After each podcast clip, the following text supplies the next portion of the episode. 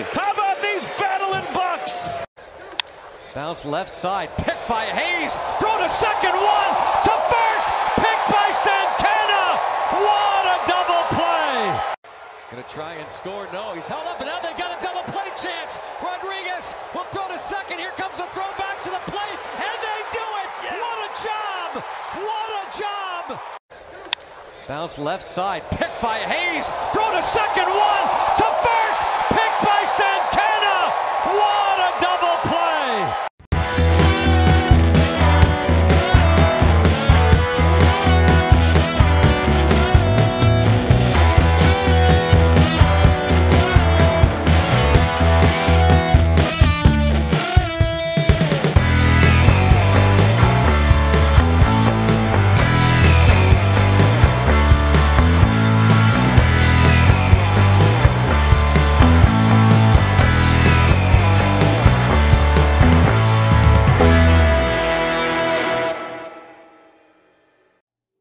Welcome and thank you for tuning in to the 412 Double Play podcast. I am, as always, your host, Michael Castrogano, back on the show. Joining me this week to talk prospects, writer for Bucs on Deck Substack, Anthony Murphy. Murph, welcome back. How are you doing today?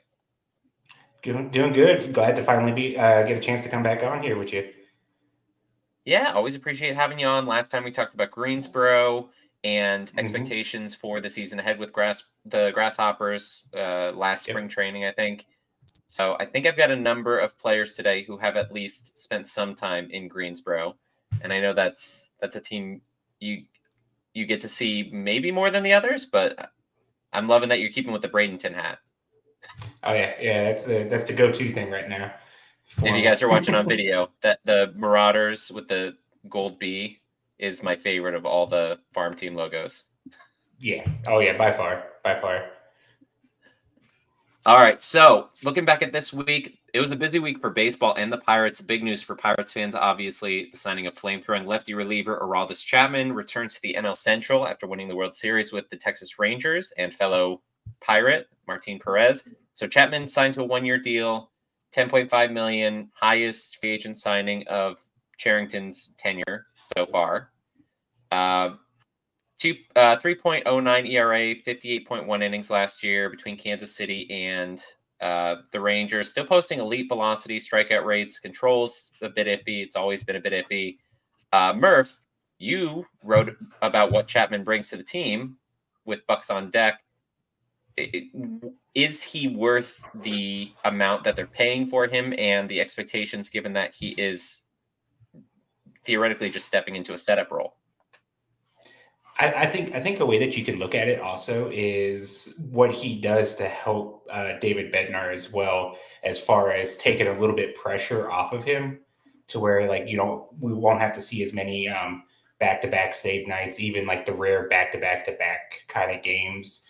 We can uh, take some pressure off the arm, and hopefully he there isn't as you know he, Bednar's had a couple of those hiccup stints and stuff like that, to where you know you could tell he's a little bit gassed and and, and whatnot. So I, I think maybe maybe it's kind of for the position the Pirates are in, kind of weird to sign a reliever for ten and a half million dollars when he's not going to be your closer.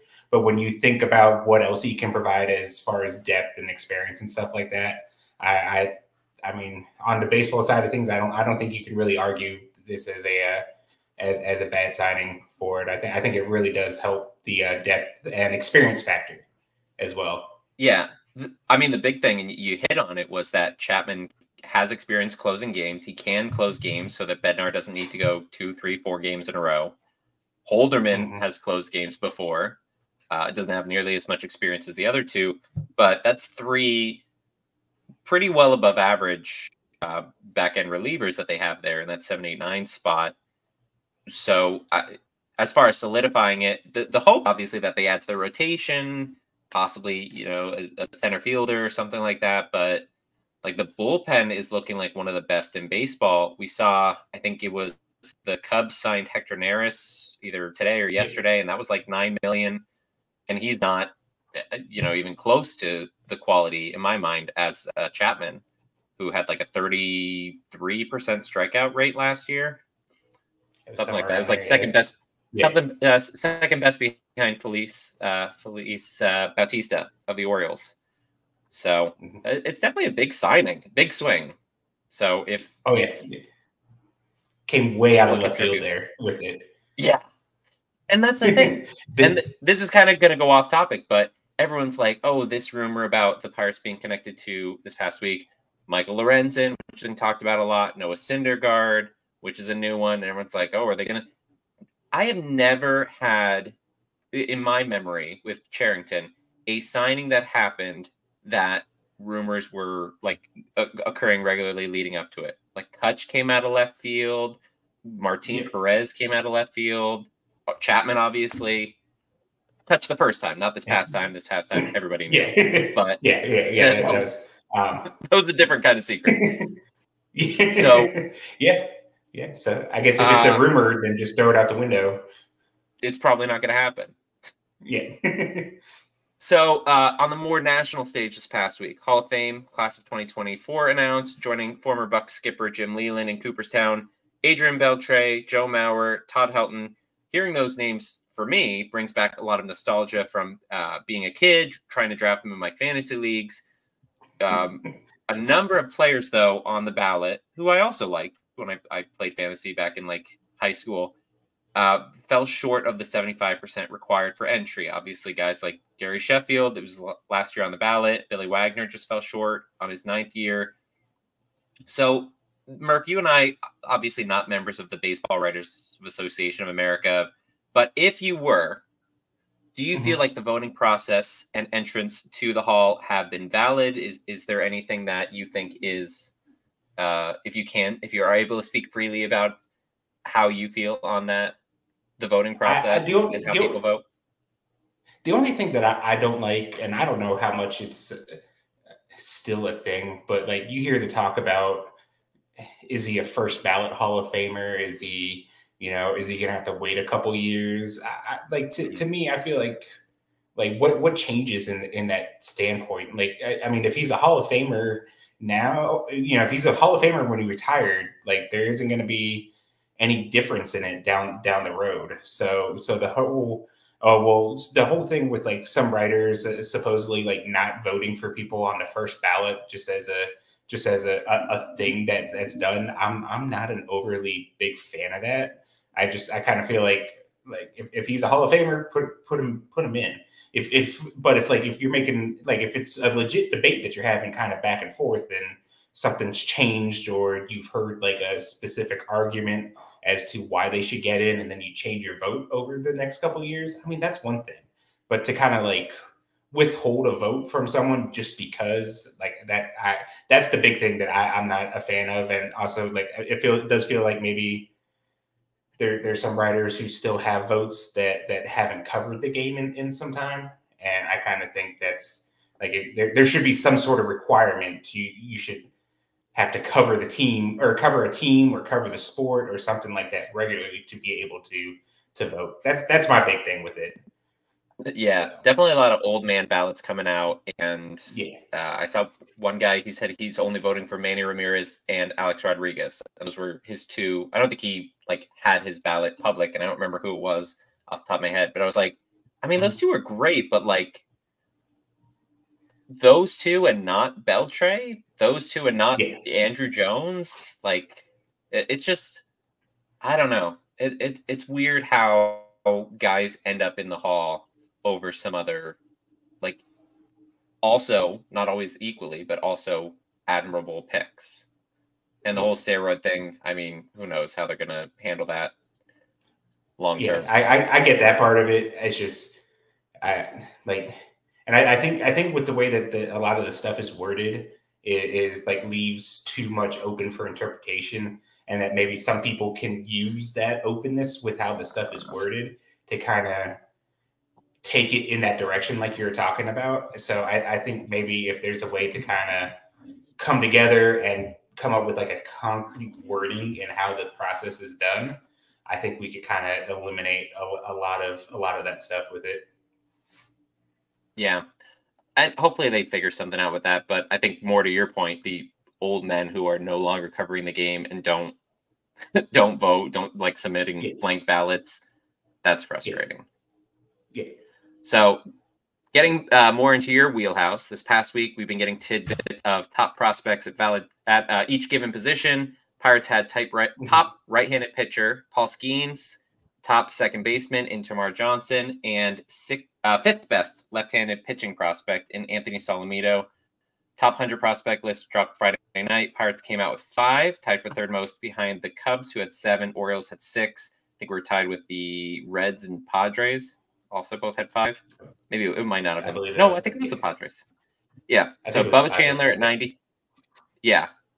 Bubba Chandler at 93, Solometo at 82, Jared Jones at 62, Termarr Johnson 44, Paul Skenes at number three.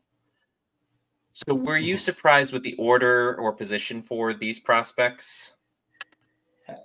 I can like if you're talking about order of like the pirates in general, I can kind of I can kind of see it. I this that's the kind of order that I expected. I kind of expected those five to come go in order. I was kind of up in the air as whether or not like Bubba Chandler would be on the list initially. I mean, like obviously he closed he closed the season really well, and I've been really high on him and stuff like that. I just didn't know I couldn't get a feel of where like pipeline felt on him, so I wasn't sure if he was going to be like towards the end of the list or if he was going to be like one of the first people cut off. But obviously he made the list. Um, I, I I know I know Pirates fans they they they love their Paul Skenes and all that already. I thought three was a little high for him based off of like some of the other names that are up there. I mean, he was higher Sure. than Evan Carter, who who did really well. He was batting in the middle of the, the order for the um, World Series champion Texas Rangers. Uh, we saw how good Yep. Wyatt Langford did. Um, it was it was just a little shock. I mean, he's the top right-handed pitching prospect in the game, and Pipeline has been higher on him than uh, any I think any other of the the prospect sites and stuff like that. So I guess with Pipeline, it, it, it probably wasn't that much of a surprise, but it was probably higher than where I would put him. And he was the top pitching prospect by a wide margin because the yeah, next think the next one highest came in was like the twenties. 25, I want to say, with Kyle Harrison. Yeah. And he's left-handed hit pitcher, so I don't know when the Yep. next right-handed pitcher was, but like they are really high on him. Oh yeah, they, And they gave him we're not going to. they gave him an 80 grade fastball. Um, yeah, they they pipeline pipeline loves them some Paul Skenes, which I know Pirates fans love. They, but they they love they love them some Paul Skenes there. Pirates fans, I'll say general Pirates fans love Paul Skenes. I feel like, based on conversations I've had with you, I know you were on uh, NS9 last week or a week and Mhm. a half ago. Uh, for you, who do you think has a long term better career between the three top right handed pitchers for the Pirates? Jared Jones, Paul Skenes, or Bubba Chandler? I, I think I think you could probably, if you want to play the safe game, obviously the answer is Paul Skenes. I think where the advantage that he has obviously is that you know he's coming out of college, he's a lot more advanced. Um, yeah, like I think I think I've been harder on him than than others when it comes to like the fastball stuff and everything like that, as far as the shape and everything like that. But if you if you can go out there and, and locate 98 miles an hour on, on the dot consistently, then then you're gonna 98 to 100. Yeah, obviously, like we've seen him hit top 100 like a lot. So Yep. if you could do that and hit your spots and all that stuff, that that helps cover up for a lack of a fastball shape and and that kind of stuff. It's it's where he starts missing and and if just if the hitters can catch up to. I mean, we see Hunter Greene threw more 100 mile an hour fastballs than anyone in in baseball last year, and he still got beat up pretty pretty hard. That's where the location comes into the factor. I would say Skenes has better command of the fastball than Hunter Hunter Greene does. But I, I, think if you want to play it safe, I'd have no problem, and I wouldn't I wouldn't argue too hard if you wanted to say that Skenes probably has a could have a better career than them. I think Bubba Chandler has just as much upside as he does. There's there's still going to be some questions there as far as like the the secondary stuff and and how how if he can consistently stay with the control like he did towards the end of last year. But I I'm pretty sure I said it on NS9 uh, when I was on there, and and I know I've written this before. I think that the gap between Bubba Chandler and Paul Skenes is is a lot closer than people recognize, or maybe I don't know. I don't want to say willing to admit, but I, I think it's a lot closer than than a lot of people will say. And if if there's a guy that if Skenes slips and isn't quite what they everyone thought he was, I, I don't. I very much can easily see it to where like Bubba Chandler has the the the better career of of the three of them. Okay. So. Now, and obviously because those are going to be in my top 10. We're not going to be talking about them this week yeah. on the list. So I just wanted to talk about them now because otherwise, you know, I don't know when I'll be able to see you, have you on, talk about them again. where where does Jared Jones fit into that conversation and how high is the risk that he ends up like be, because of the control issues ends up as a bullpen arm? So the biggest like uh, I, I went and I got a chance to see Jared Jones pitch in Richmond last year and these stuff this stuff is electric like it, it's it's as advertised in, in person um and he did really well down the stretch he like he it took him a while to kind of figure out AAA, but his last couple starts looked looked really good. The the concern that I have about the the last couple starts was he really started to ditch the secondary stuff, and he became almost eff- effectively just a fastball slider guy and, and like I know like some some guys can get away with that in the majors. I feel like the the guys who can do that in the majors are more the exception than than anything else. So if if he puts a focus on on that secondary stuff going into next year, like we know the fastball and sliders there. If, he goes out and strikes out a bunch of people right off the back with the fastball, I mean, people like that because they'll see the strikeout numbers. But re- really, if if those secondary stuff can come, he he can very much be like a very good starting pitcher. It's just the stuff when you look at it, it just kind of screams reliever, and he has a little bit of a smaller build, so you don't know if he can hold up to an entire season. He's pitched 130, 140 innings, I think, each in the last couple of years. So he's already he's already stretched out further than you can probably anyone else in, in the minors that would be coming up next year. It's just how much is that secondary stuff going to play for him at the next level? Is he going to be able to command it and control it and and and that kind of stuff? Yeah, so. he's definitely a top arm and possibly someone who we see earlier than Skenes in 2024. Hopefully, he's ready when that happens. But um, mm-hmm. I'll be talking about him when we do the top 10 piece. We're doing 30 through 21. So let's get to that main part of the show. This is definitely going to take the longest, so I'm glad we pretty much flew through that first part. Top prospects, 30 through 21. This is the third time that I've done this on the show. Typically, Ed and I make a list each, compare them. However, given that we have the opportunity to talk with people who are more closely following the prospects, felt like it was in everyone's best interest for me to be able to pitch a name, give my thoughts on them, and then to have the guest of the week basically rip it apart or uh, potentially praise it. Never know. Maybe maybe I, I, guess right on these thirty through twenty one. Uh, it's a mystery. It's a lot of projection because these are going to be a lot of guys that are further down uh, the list as far as mm-hmm. like where they are in the farm system. So let's jump right into it. The first name I've got on this list is number 30, Josiah Sightler, listed as a first baseman and a DH, 15th round pick in 2022 out of University of South Carolina. 24 years old, listed at 6'3, 234. I think USC had him at like closer to 6'4, 6'5, something like that when I looked it up. So last year, 2023 was his first pro action.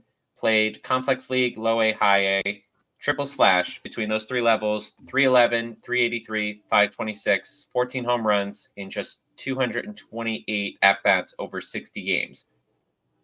But they're kind of inflated because in Bradenton, he had a 1.454 OPS over his 18 game span there, mostly younger competition. But as much as I hate to use the old school scout terms, the ball really explodes off his bat when you watch video of him on YouTube. Um, he really, when he gets behind the ball, the outfielder doesn't even turn around. So limited defensively, obviously only being first base or DH. Um, needs to cut down on strikeouts. I think 28.7% during his time at Greensboro. Uh, but the power in my mind, plays. So I'm going to ask you: Is his production at Bradenton replicable as he moves up the ranks, or was that a flash in the pan against inferior competition? So I think the biggest thing that's going to come with Sightler is the the contact issues. There's a lot of there's a lot of swing and miss there. You can even like he still hit the ball really well, obviously in in Bradenton.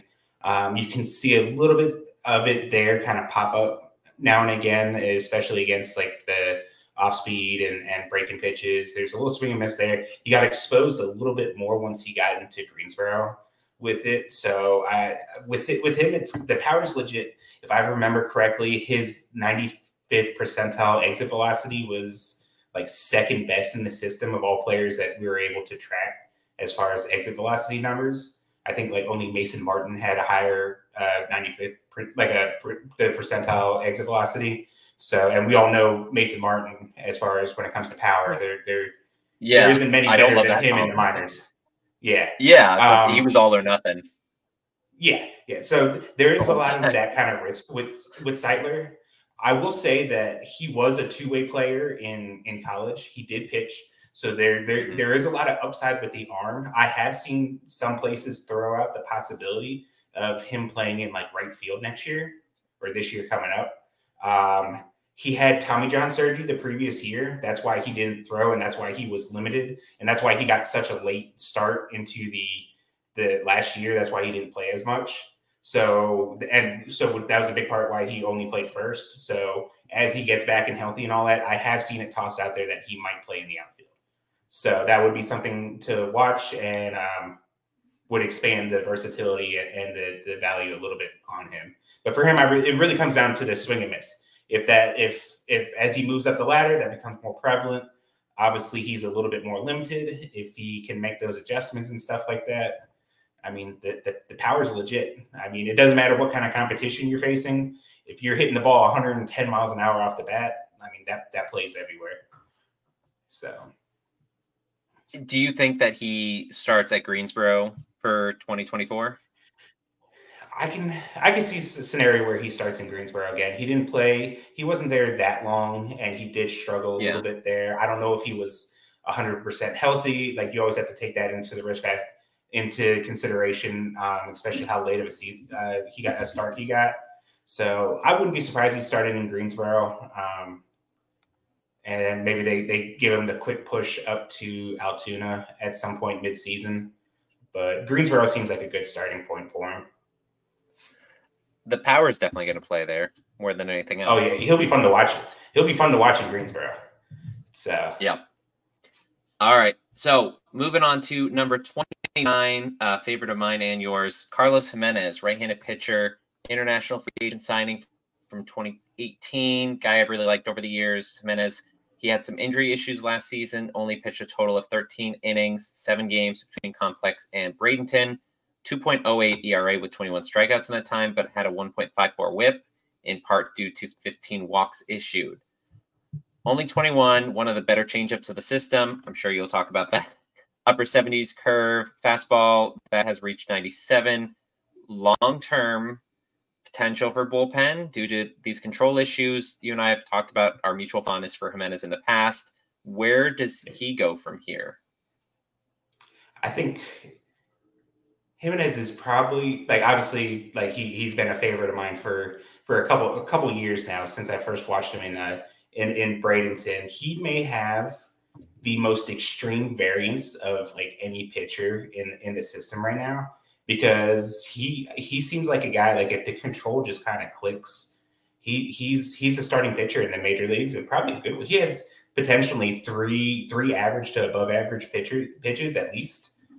Also, his control right now is a 20 and and a 20 on like the 20 to 80 grade. Like yep. there, there's there's also a very good chance he doesn't make it out of A ball with with that control. So I mean going from potential average major league starter to like a ball pitcher. That's that's kind of still where you're at with him with that. If it, if it clicks, and I saw some of him pitch in instructionals after the season, and like the fastball and curveball looked really good. Um, like you saw the control things a little, you know, obviously the control thing there, but in the couple innings that I did see from him there, it, it looked pretty good. So he'll this year will be a really big year for for him. He pretty much lost all of last year.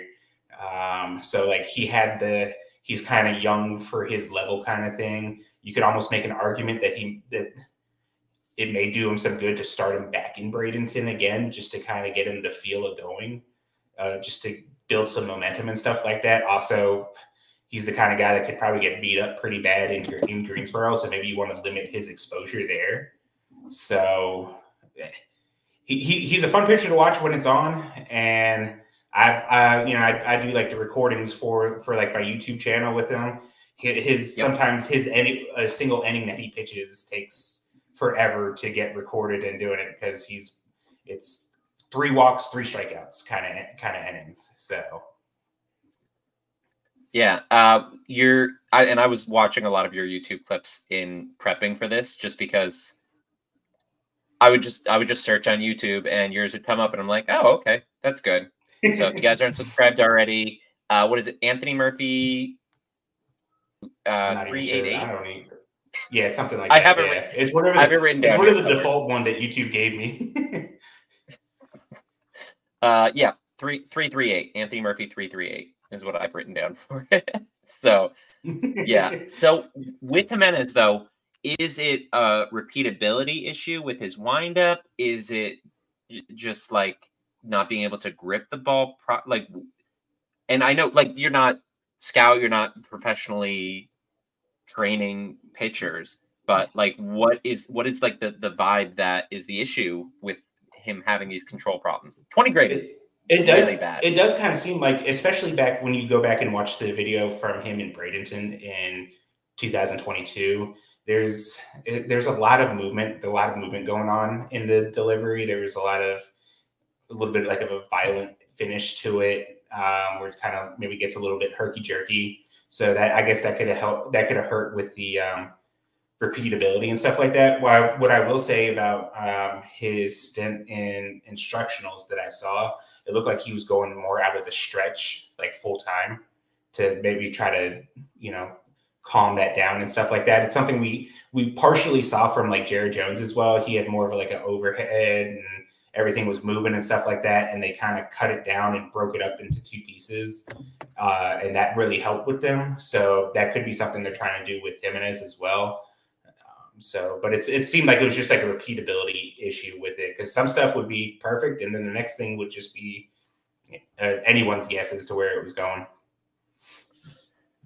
Well, hopefully he figures it out. I think he's this is the third year maybe he's on my list, probably around the same range just because of the control issues. Mm-hmm. But uh, next guy on my list, I think, has been in the same exact spot three straight years, and that's Po Yu Chen, right-handed pitcher, another international signing, kind of a trend for this week's episode actually.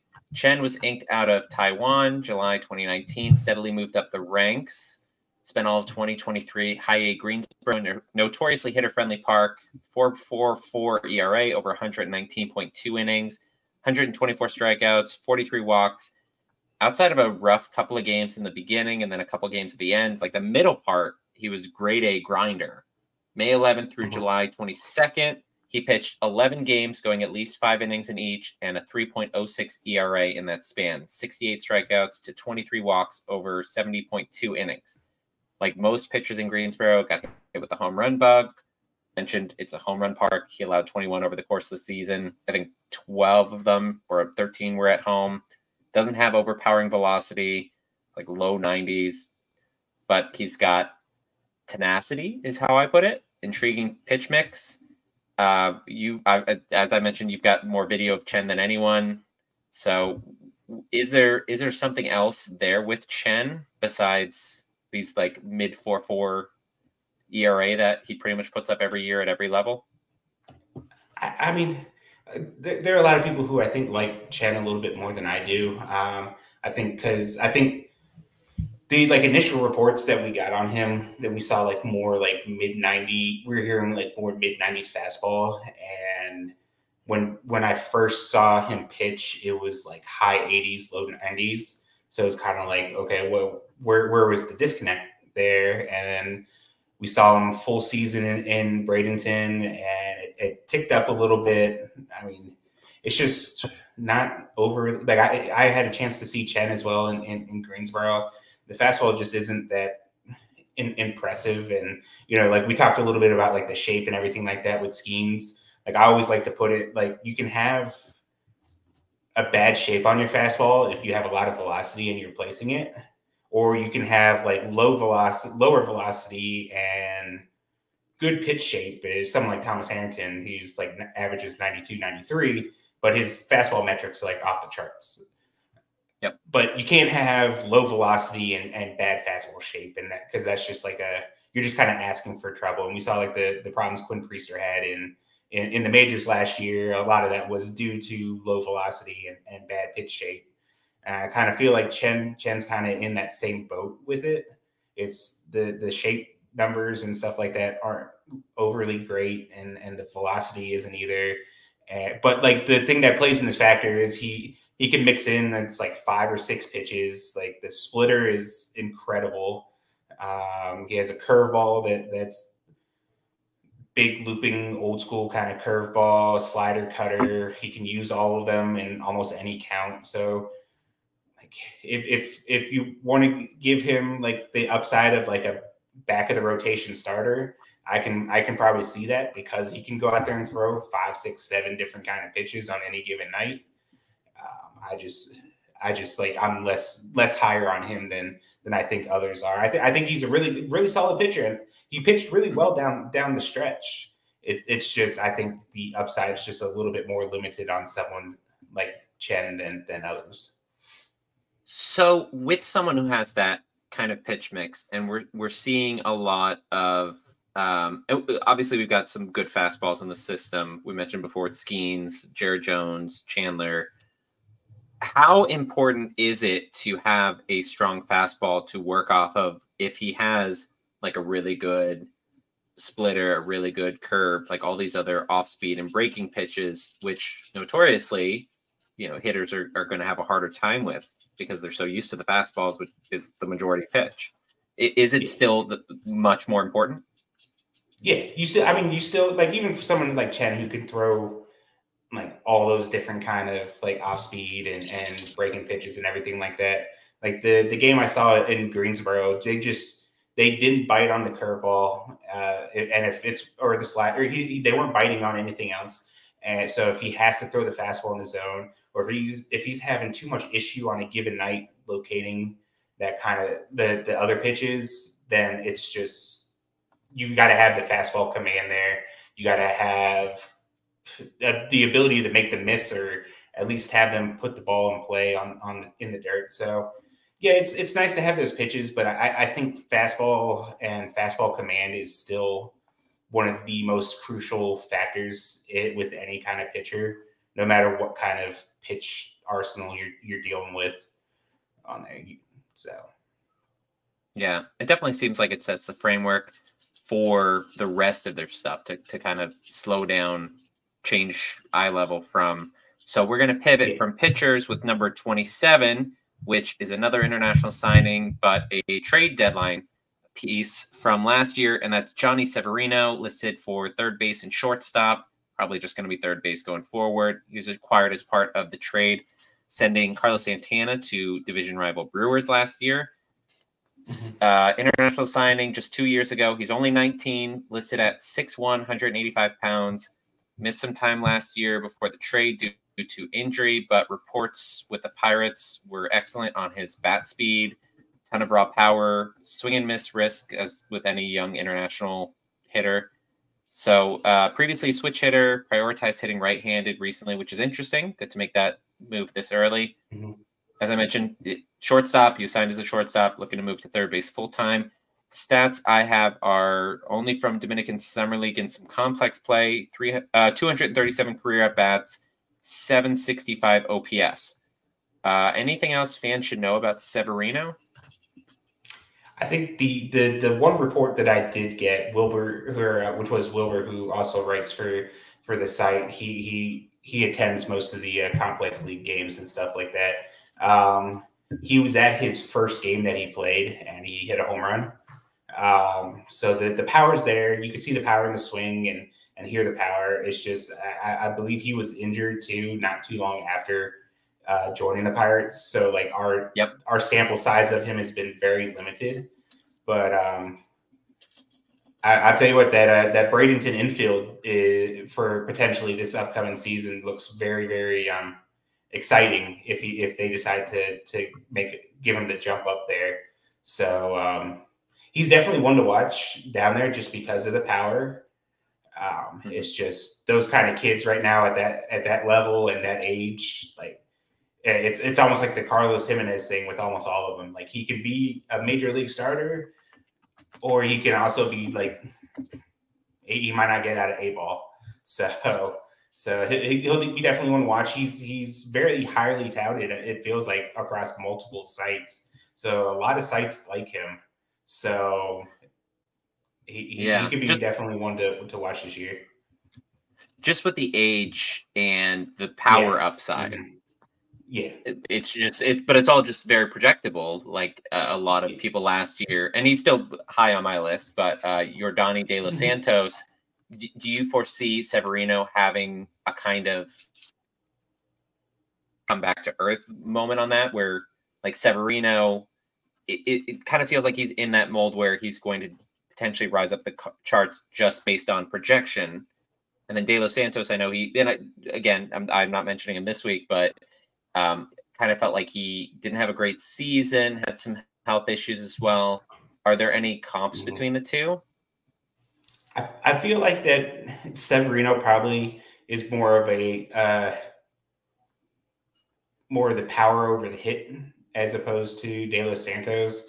Um, De Los Santos, like I mean, he was 18 his entire time in Bradenton, so, so like I'm, I'm I, I try not to judge too harshly based off of like the numbers and stuff like that we get back from from him in those situations. But the like exit velocity numbers were not not very impressive for based off of the kind of reports. I think it was Fangraphs that like threw him like he was like 10th, 11th, or 12th or something like that on on Fangraphs, yep. and they were talking about like his uh, the barrel rate and were like was like breaking records and stuff like the age adjusted stuff like that. We didn't see that in in in Bradenton. He he put up very, very, I guess the only way to say it's like bad exit velocity numbers in in uh, in Bradenton. So like maybe uh, he's still still 18. He could still fill out on that. But at this point, I kind of feel like maybe Severino's more of the power over the hit, and maybe De Los Santos has is a little more athletic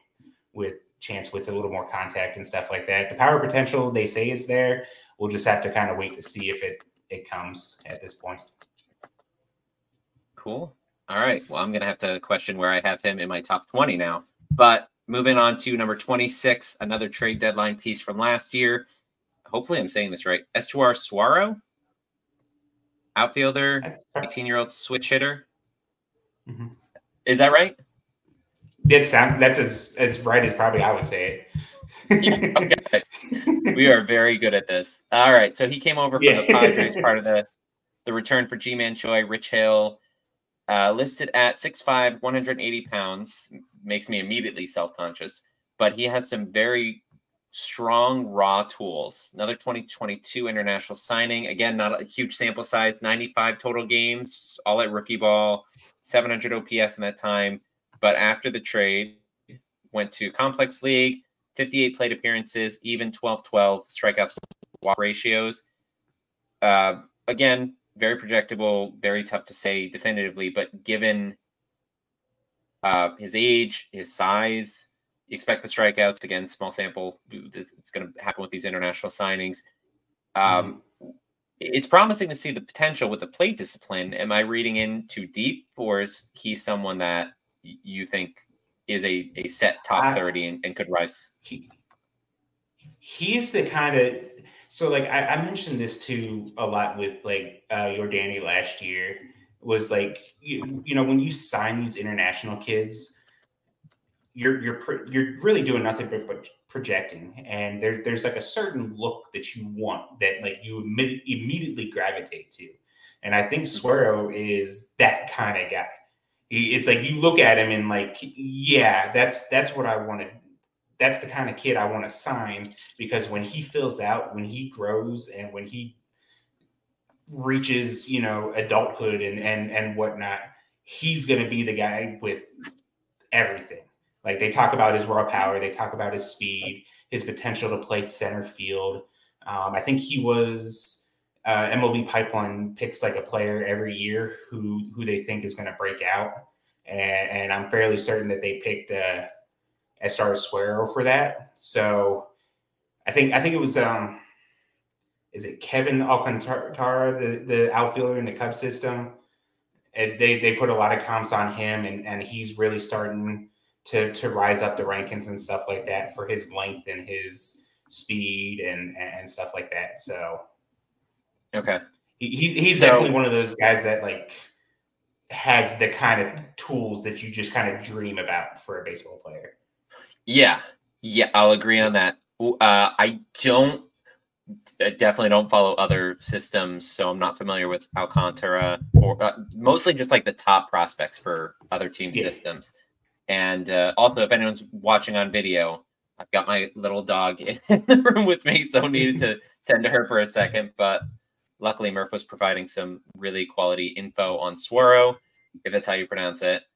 So, is it um, given that he's 18, is he someone who, like Severino, potentially gets an aggressive push to Bradenton for the upcoming season?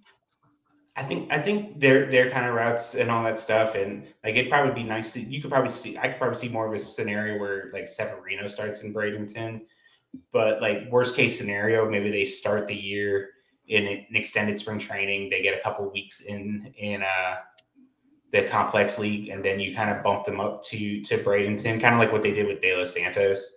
Let them you know work their way slowly to it. I mean, there's really really no rush if you want to give them another year and stuff like that. They're both more in on the raw tools side of things right now. So it's one of those things like if, if something clicks, then then yeah, you, you can see them working their way to Bradenton quick. Uh, but if they need like another year to kind of work things out, they they could probably it wouldn't hurt them to stay in in the complex all year. So sure, C- could definitely see it. So pivoting number twenty five, another guy Raw Tools hasn't shown up yet, but it's definitely there. Tony Blanco Jr. They've got him listed first base, outfield. Like I said, this week is not all recent international signings, but it, it's going to be a good portion of it. So Blanco, top signing from 2022, 18, listed at 6'6, 243 pounds, just like beefy dude. Ton of power potential obviously, but uh, young, a lot of swing and miss. 40 games last season at DSL, 157 plate appearances, 59 strikeouts, uh, 37.6% rate. Not great there. Did post a 10.8 walk rate. Big bat. Fangraphs has future grade on his power at 70. Definitely want that K rate to go down, batted ball events to go up. Is Blanco being overly cautious at the plate, or does he have a hole in his swing? So I think so. Like it's sometimes the info that we get from the Dominican League, there it's few and far between that, that we get and all this. But I do remember listening to Baseball America, their podcast about the top ten prospects in the system, and they were talking about Blanco. Um, they basically said his exit velocity, he might have maybe the most raw power in the minors right now. I think they said like his exit velocity, he like averaged 92 miles an hour but he probably has like a 30 grade hit tool.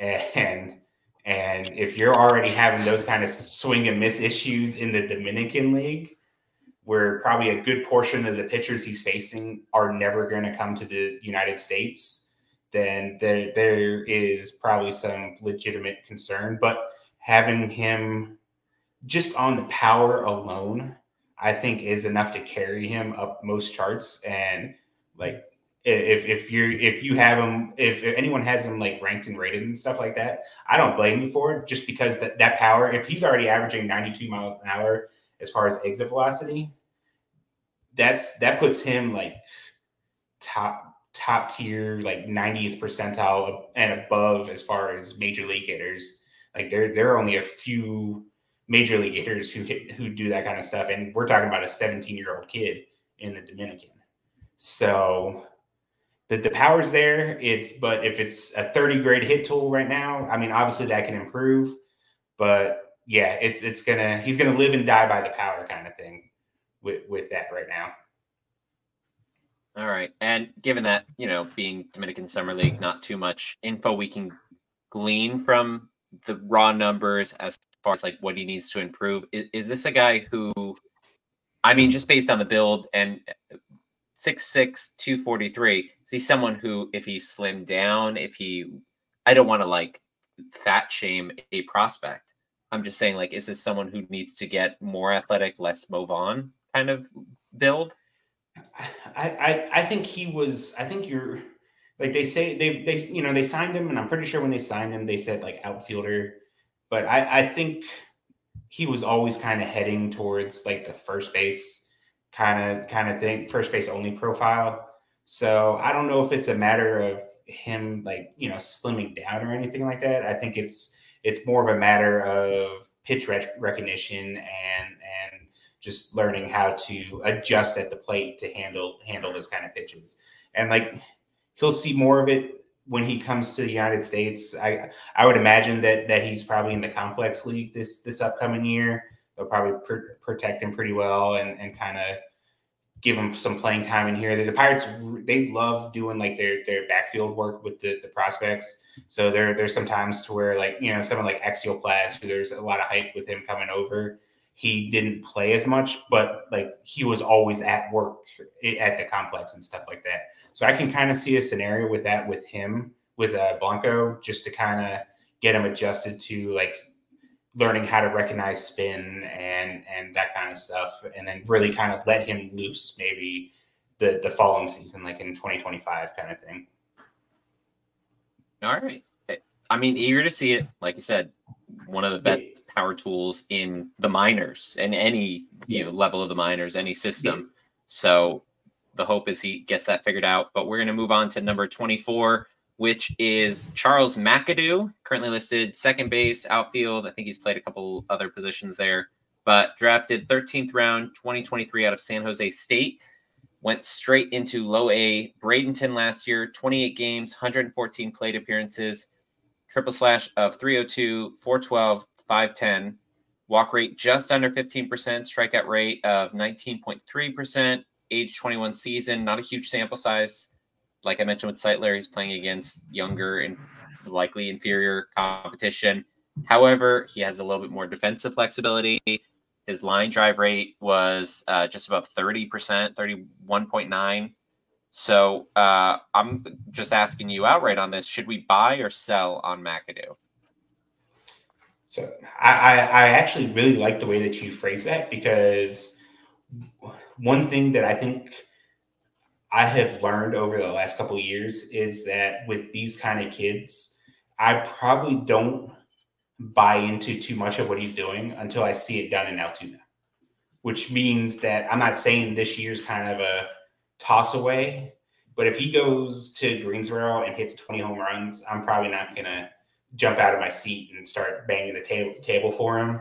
Because I, I am gonna want to see it in in Altoona at a more advanced level first. Because like fool me once with Greensboro, and shame on me. But like at this point, I think there's there's a very clear trend going on when it comes to Greensboro and and the way that we evaluate our prospects at that level or the way that you know the prospects are being evaluated both on the hitting and pitching side that being said, I didn't know too much about McAdoo whenever they first drafted him. And, you know, he came in and was just like raking. I think he got hits in like his first five or six games and like for first eight or nine. Like he just can't, he just started knocking the cover off the ball like immediately. And I, my first thought is, okay, well, he's a college player going to single A. That's probably not a big deal. And then I started doing a little more research for him for an article I wrote and like he was a preseason All American at second base going into the year. Like he he he there was a a lot just off the pedigree and some of the stuff they were saying and the stuff he did would actually make me take a step back and think like okay well i mean maybe maybe they're maybe they're onto something with it or you know did did did a bunch of teams miss by not taking him earlier and stuff like that. So I, I feel like there can be something there.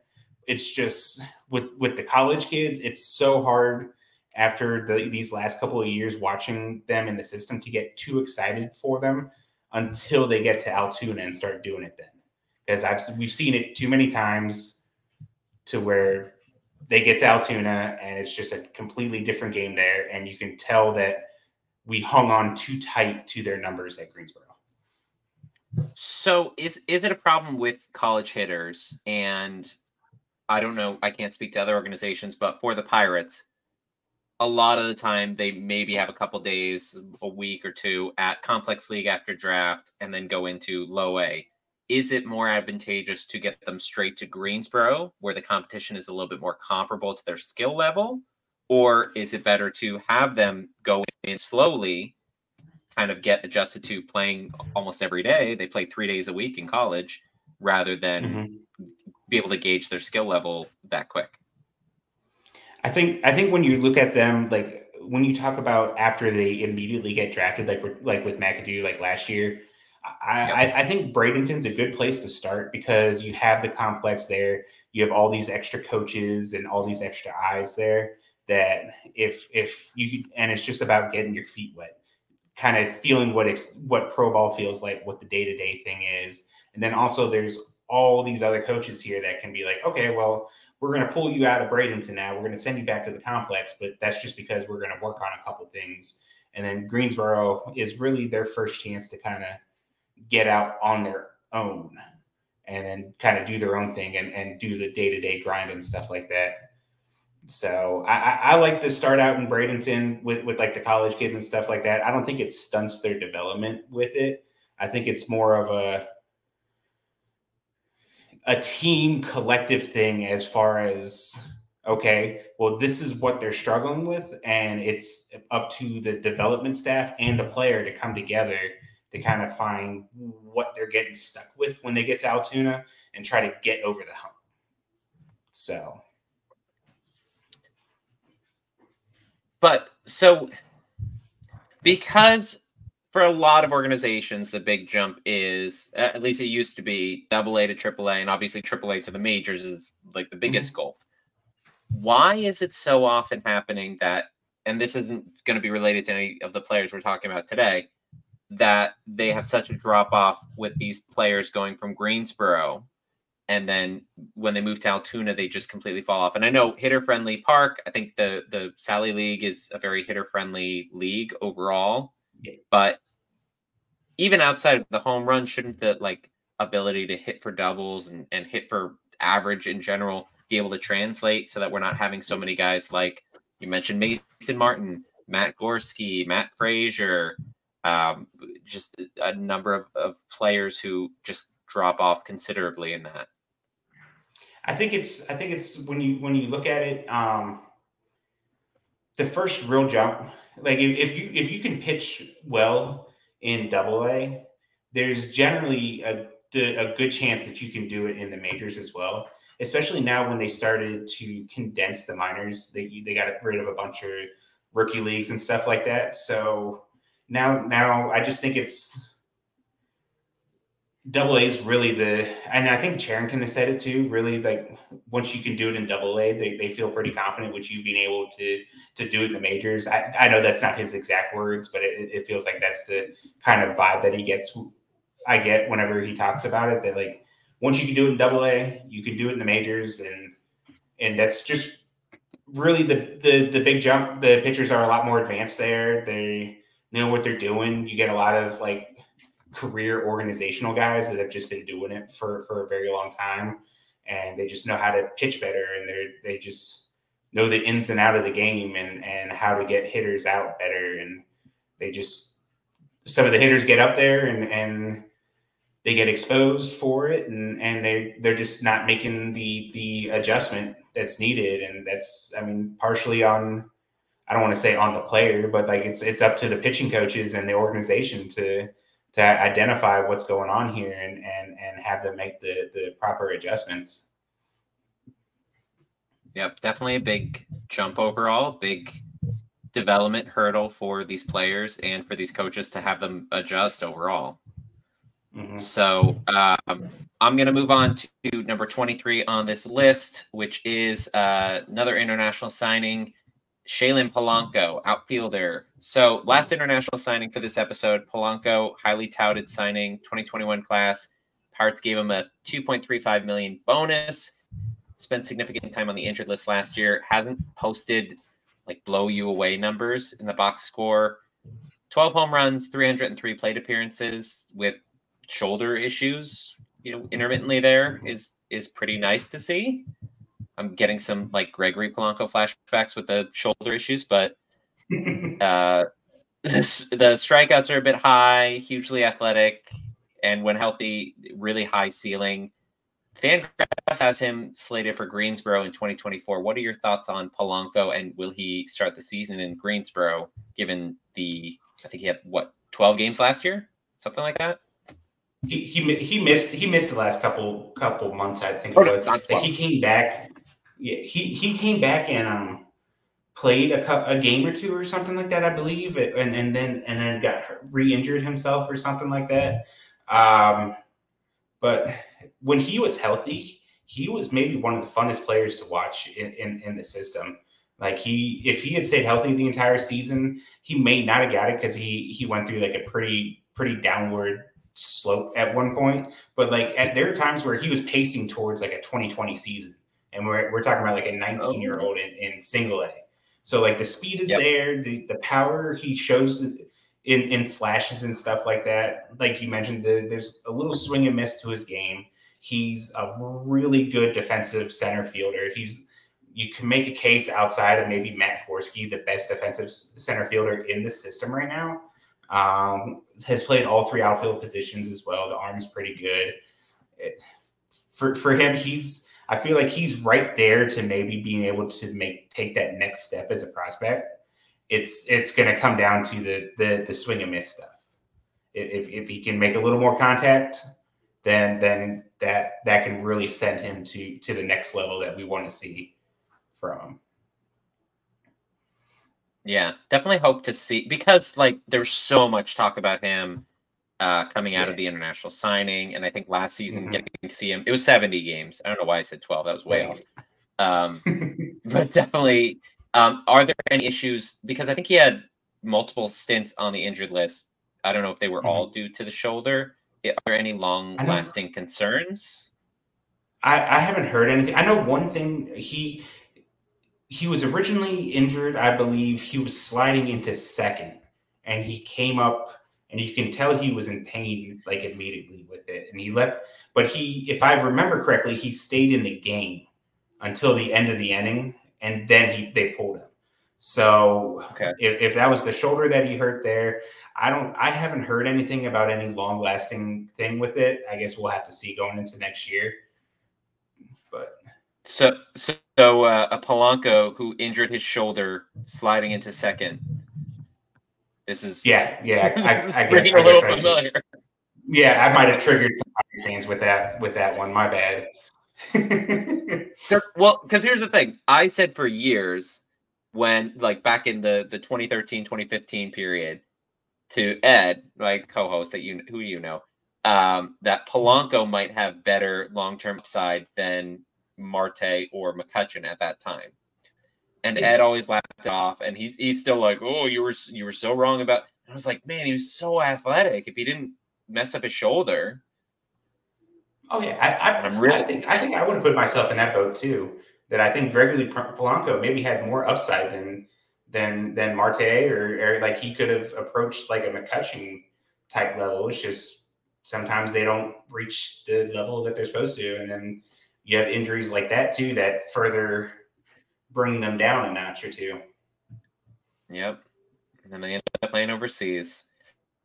Yeah. All right. I'm gonna gonna get back to the present, try to hope for the best on these prospects. Hope that I'm hitting hitting a little bit better on these uh these days with number 22. High floor with this guy, I think. It's Jack Brannigan, third baseman, 2022 third round pick out of Notre Dame posted solid numbers in 2023 49 games in Bradenton with an 849 OPS. Uh, jumped up to Greensboro, 173 plate appearances over 38 games, had a 299, 382, 605 triple slash, 12 home runs, Strikeout rate was high, 33.5%. And then he went to the Arizona Fall League, looked very overmatched there. But the bat has pop. Defense at third is rated at or like among the best, at least in the system. AFL is kind of a mixed bag as far as like who you're facing. Do you believe in Brannigan's upside, or are the strikeouts too much of an issue as he moves up? I I think that Jack Brannigan could be, if he can get the strikeouts down a little bit, he'd be. He has all the makings of a very very good like backup utility infielder. And but when I say like backup utility infielder, I'm talking like a, but elite defensively. You know, you mentioned the third base. I, I, I think he's the best defensive shortstop in the system, just in general. And that's that's and that's considering like anyone who's on like the 40 man roster kind of thing. I, I, I think he's the best defensive shortstop the Pirates have overall. The arm is incredible. He has great range. He has, I think this is the thing that, that shocked us uh, the most. I, I, remember Nola Nola Jeffy, he writes on the site with this, know, um, talks you know, he's all over Twitter. Talk, we saw a Baseball America report talking about like double plus speed for him, and that just kind of blew us away. Like, you know, you think about the power and the, the, the arm and stuff like that, but then when you sit back and watch him, like, I mean, his dad was a track athlete at Notre Dame, he, so he got some of the speed there. Um, I just think he's a very. He, he you mentioned the high floor. I, I, I think if he cuts down the strikeouts just a little bit more, he he's like the perfect backup middle infielder who can play all three positions and um, just really good at shortstop kind of thing. I, I think I think right yeah, now his his natural position was shortstop originally. They moved him to third when he got to Notre Dame because they had someone else there, and then he just kind of stuck there. But his natural position has always been short shortstop. They Notre Dame actually recruited him as a shortstop it just wasn't until he got there that they moved him. So he his yeah, natural position is that, and it's starting to show now too. So, so that that'd be interesting if they do convert him back to shortstop. Uh, I don't know how many games, if at all, he played there last year, but going back to the, the speed, there. he almost had a 2020 season. He had 19 home runs and yeah. 24 stolen bases. Mm-hmm. He um he he played exclusively shortstop in the AFL that's the only position that he played. And then he closed out the season in Greensboro after like Cheng moved up. He played, I mean, he played third some, but by the end of the season, he was majority majority of his playing time came at shortstop. So at, at this point, if he the only reason he doesn't open if he goes to Altoona this year, the only reason he isn't the opening day shortstop there is because uh, Cheng is they send Cheng back to Altoona, which I, I, assume he's going to be, and um, they want him to get more work there at shortstop. So that, that's the only thing that's keeping him from being the everyday shortstop at, at Altoona next year. And even then, I like him more as a shortstop than I do Cheng. Yeah, that'll definitely be interesting to see how that plays out.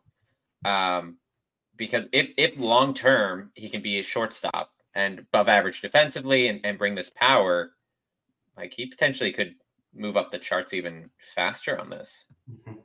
Um, all right, they, so I don't know if the hit tool is going to allow him to start probably at the next level, but I do believe that he um his his ceiling's probably like you're probably looking more like a like a backup infielder, like I like I've mentioned on there, like a Jared Triolo. Yeah.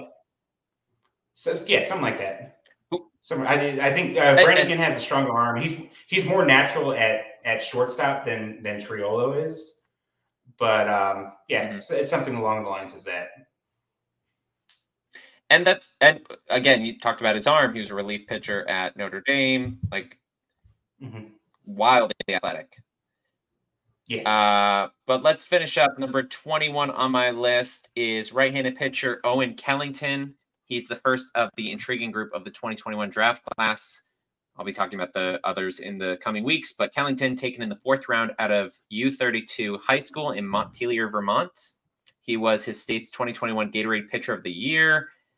Uh, injury issues limited him in 22, only 80 innings in Bradenton last year, 3.94 ERA, 90 strikeouts, some control issues, not uncommon. Really, his first taste of uh, big league action. Um, if he can stay healthy, there's some stuff to like. Starting with his curveball, which has a lot of drop to it when it's on. Mm-hmm. Murph, final guy today. What can you tell me about Kellington? Uh, I I really like Kellington. I'm a I'm a really big Kellington guy. Um, you, you mentioned the curveball. The curveball is really good. His changeup, I think, has plus potential. Um, as as long as he the the biggest thing with him is like want to see the fastball velocity creep up a little bit. He has great shape on it. The, the induced vertical breaks really good. Uh, all, all the other metrics look really good on it, and he had some success with it up in the zone despite the velocity. It's it's just working on the command and like if he can be a guy that can be 92 ish the majority of the time, like he he's all of a sudden a, a guy in the system. Uh, on there. Like you said, the curveball, he throws a slider. The changeup's really good. Started throwing a cutter later in the season to kind of offset the the fastball, especially with the velocity and stuff. So I I'm really big on Kellington. It, it's it's going to come down to the command and if you can add a little bit with the fastball and keep that velocity through entire an entire season. Which we haven't really gotten too many too much as far as like no, an opportunity to see how he holds up. Um, yeah. It, given this uh, system's proclivity for adding a sinker, is he someone who, because of the reduced velocity, is they want to do that? Or you mentioned the two seamer, which you know, like cutter sinker, is somewhat similar. I can I can see something like that. Like someone like uh, Michael Kennedy, I, I, noticed in some of the games that I saw with him, he'll throw like his four seam up in the zone, at which you know that has good movement and, and that you know all the same stuff with that. The velocity isn't as uh, you know it's, it's higher than Kellington's, but it, it isn't overly great. I mean, he's left-handed, so it's a little bit different. But he also, in yep. turn, throws like a two-seamer, sinker, whatever you want to call it, down in the zone as well to kind of change the eye levels with the velocity and stuff. And he he had obviously he had a lot of success with it in the complex league last year. So maybe if you want, maybe that could be something that can work with Kellington as well. Have him throw the fastball up because um, because he gets a lot of good late movement on on it and, and stuff like that, and then kind of use the because you could also throw the changeup off of the the sinker as well because they'll have like similar uh, break and stuff like that. So that could be something that can work. I'm sure at his age and stuff like that, you can still kind of tinker around with some stuff and and and everything. Yeah, I'm not a pitching coach. I have no idea what they're gonna do. Uh, hopefully, yeah. I hit on at least some of these guys, and they they uh, never know if they're if they're gonna make the majors, if they're even gonna rise up through the system. Any guy who isn't being talked about enough, who's who's not on like top thirty lists, who you like? There is one guy who, like, if like on the spot, one guy that I, I always like hyping up from, and I saw him play a lot in Bradenton is Omar Alfonso. Um, we talk about like uh, Polanco and, and and stuff like that, and his upside and everything like that. Alfonso put up elite contact numbers in in in Bradenton. He put up better exit velocity numbers than Polanco. He plays a really good defensive catcher and stuff like that. And he was also 19 years old playing in single A as well. So he's he's a lot of he's the type of guy. If you take like the exit velocity and the chase rate and, and some of the contact rates and, and stuff like that, and you do like a player A, player B kind of thing, you between him and Polanco, and I think 90% of people will take the will take uh, probably uh, probably higher than that. We'll take Alfonso's numbers over what Polanco did last year. So he's the guy that I'm really looking forward looking to he possibly making like a, a decent sized jump next year.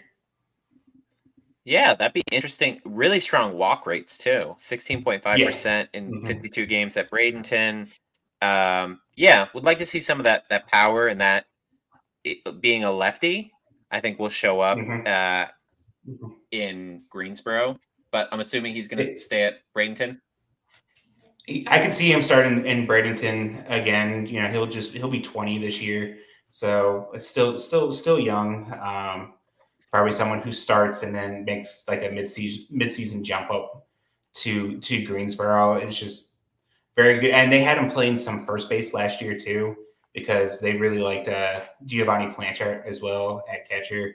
So those two those two were splitting time at catcher. They just um, wanted to keep Alfonso's bat in the lineup. So they they kicked him over to first base for a little bit, but he's a very capable catcher. Um, throughout, I think it was well over 30% of the attempted base stealers in in Bradenton. So really solid catcher, solid hitter, um, 19 years old, plays a premium position.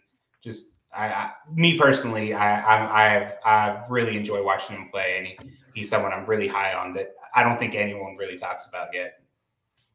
No, I had seen his name obviously going through roster resource, but wasn't someone who I had mm-hmm. given too much time to. So I'm definitely going to have to take a second look. But that's going to wrap it up for all this week's episode. I'll be back with hopefully another guest for next week's episode talking about picks 20 through 11 for the ranked Pirates prospects. Thank you, Murph, for jumping on with me this week. If you don't already subscribe, get email notifications, Bucs on deck. Uh, lot you guys are posting like five articles a day. I'm constantly getting stuff in my email about it. Uh, it's it's just a great resource for information, and you guys have just a, an awesome stash of writers there working for you. Bunch of friends of the show yeah. anyway too. So, yeah. uh, mentioned the YouTube earlier. Anthony Murphy three three eight. Definitely check that out because you you'll post videos all throughout the season for prospects. You do mm-hmm. I think weekly recaps on like what's going on in the minor leagues for each team. Yeah, definitely something mm-hmm. that uh, hopefully you're going to continue this year. I definitely enjoy getting that, those videos. And then, of course, follow him on X, Twitter, whatever you want to call it, double underscore Murphy88. You can find me there at 412 Double Play. Continue listening to the show, Spotify, YouTube, Apple Podcasts, wherever you hear your podcasts. I know I mix it up when listening to my favorite podcasters. So subscribe so you get notified when we drop our new episodes check out the work for myself, some of the fellow podcasters at steelcity.com. I'll have that link below. We're also writing tons of articles um, as, as we're kind of uh, building up our base there, getting busier with articles, uh, busier than ever as the season's kind of ramping up. So, from all of us mm-hmm. here at the 412 Double Play Podcast, thank you for joining us and let's go, Bucs.